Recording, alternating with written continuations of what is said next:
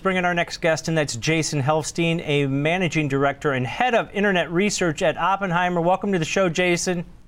Thank you. All right, so we're talking Google Alphabet hitting all time highs. It looked like it was a blowout quarter. You got ad revenues increasing, uh, total acquisition costs maybe not as much as the street expected, headcount increase, but they're able to manage all these rising costs, right? Yeah, look, I think the takeaway here was the search business did better than expected, even if you kind of adjust for the comp. So on a two-year basis, search accelerated. Um, you know, the narrative was that more businesses are kind of trusting the machine learning in Google to tell them or to tell them what, what is working. Um, now, there's no question that you have a tailwind. This is a company that's definitely exposed to reopening. Lots of local businesses use them, right? Physical businesses. Um, you also have the whole IDFA, which is a headwind for others, a tailwind for them. We can talk about that more detail. But no question, search did better. And then YouTube was actually a bit worse. Um, again, even if you, they, they tried to blame comp- comparisons, but even if you adjust for comparisons on a two year average, um, YouTube decelerated. But, you know, look, that is the benefit of having a diversified business. Yeah, and if you look at the uh, you know the ad revenue and the generation, maybe some of the privacy issues from the iOS, they don't really seem to affect Google Alphabet as much as maybe some of the other competitors uh, in social space like Snap and Facebook Meta. Is this one of those areas where they can continue to gain market share uh, as far as that uh, digital ad spend? In the short term, yes. Um, it's you know we do think Meta will probably have a solution by you know in the next month or so, maybe by the end of the first quarter. Um, you know, Snap is probably going to take longer, um, probably Pins as well. So, you know, this is definitely going to be a tailwind for at least a few more quarters. I don't know if it's going to be you know a forever tailwind, um, but but it, it's definitely benefiting them right now. On our math, um, you know, Alphabet kind of in, in advertising basically hit record market share in 2021 with about 45.5% of global um, or, uh, uh, internet advertising. Um, and, and, look, this was a company kind of pre-COVID was barely gaining any more share. It was kind of maturing. So the question I think, and we don't know yet, is just going to be how much of this is just you have this IDFA temporary tailwinds, you've got reopening tailwinds for them um, you know, versus, you know, has there been a structural change where more advertisers are shifting more budget to them because their machine learning just does a better job than maybe with other platforms? Yeah, and everybody's reliant on a lot of the data that they uh, collect on that uh, side of it. But if you look at maybe some of the risks here, Jason, uh, moving forward, we saw some softness in uh, YouTube that you mentioned. Also in cloud, they're really ramping up the investments there, but it seems like they have a backlog. Are there any areas here where they might be susceptible moving forward?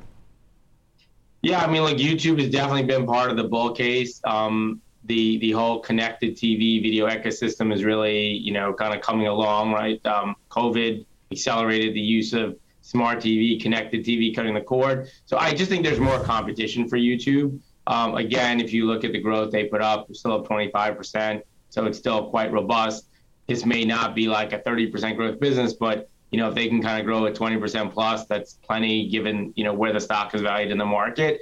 Um, on cloud um, look, they grew 45%. Um, there was no slowdown relative to third quarter. In the fourth quarter, it's it's hard, even if you win a bunch of clients in the fourth quarter, just with the holidays, you may not be actually able to get them live. So um, the bookings number, which they gave out, was a 51 billion backlog, up 71%. So I think that's pretty bullish for the next 12 to 18 months for their cloud business.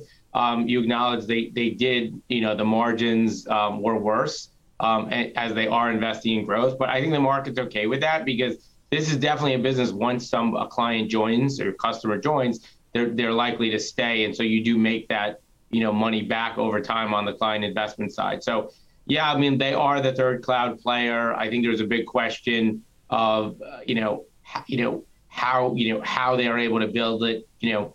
Um, can it be valuable? When I look at the, how we value Google or Alphabet on the sum of the parts, you know, if we're valuing, um, you know, search and YouTube, we call it 1.7 billion dollars. We're only ca- carrying uh, GCP, Google Cloud, at 300 billion. So the point is, could this be, you know, a 500 billion dollar business, 750 billion someday. It's possible. So look, it's early days. Uh, investors love new legs of growth, right? Like new legs of the stool. Mm-hmm. Um, they like businesses that have more than one growth driver. And I do think, at, at least for the you know short term, that investors will remain bullish on Google Cloud. Yeah. Do you think that um, that impact from the investment that they're making on the on the cloud side? Um, can be offset, continued by that uh, increasing ad digital ad revenue, uh, where they can compete with the top two as far as the Google Google Cloud business, because they're making investments for the long term. I get that, but at the same time, at what cost is it going to be with wages rising, rising and inflationary pressures? Yeah, I mean, really, with Google Cloud, it's more of you price it lower to get a client on, and then once, and then you you you you pay, you you give them resources. You try to help them, you know, migrate their data and activate using your cloud, right? Once you've done that, those are one-time costs. So uh, I think the market understands that, and so I think the market's okay with that. Look, look, when you go back to the core advertising business, search inherently is still one of the highest margin businesses on the planet today. Yeah. It's just an incredible margin business. Margins are probably in the 70s percent or something, right? So the reality is that gives them a lot of money to invest in other areas. We think that their goal is still to, you know, target kind of core earnings growth around 20%. And so they'll spend, you know, as much excess out of the advertising business to drive the cloud business and still try to hit that 20%. Um, you know, we still expect they'll continue to buy back shares. That helps drive earnings growth. Um, you know, we're already assuming kind of a an 18% tax rate in our model. You know, so already kind of assuming that over time, like taxes kind of, you know, are, are, a bit of a headwind. So look, we think the stock is set up really well. Again, the biggest risk I think is just that this is a company that wasn't really gaining share pre-COVID. They, you know, they lost share in 2020. They gained a lot of share back in 2021. Mm-hmm and then just uh, can the market uh, have realistic expectations about their ad share, right? Which is that you know maybe they grow, they they gain some share, a little share in 22, but after that, like it's more of a flat share gain relative to other large digital advertising companies. Yeah, and I think that total addressable market as far as digital ad spend uh, hasn't even cracked yet and will continue to grow. And that should eventually help Google Alphabet moving forward and be uh, allow them to actually uh, continue to invest in their other. Uh, growth areas that are maybe fur- further out in, in, duration. So, do you see that total addressable market as far as digital ad spend, where they can really pinpoint uh, the consumer and the end point uh, being the driver for Google over the next maybe three to five years?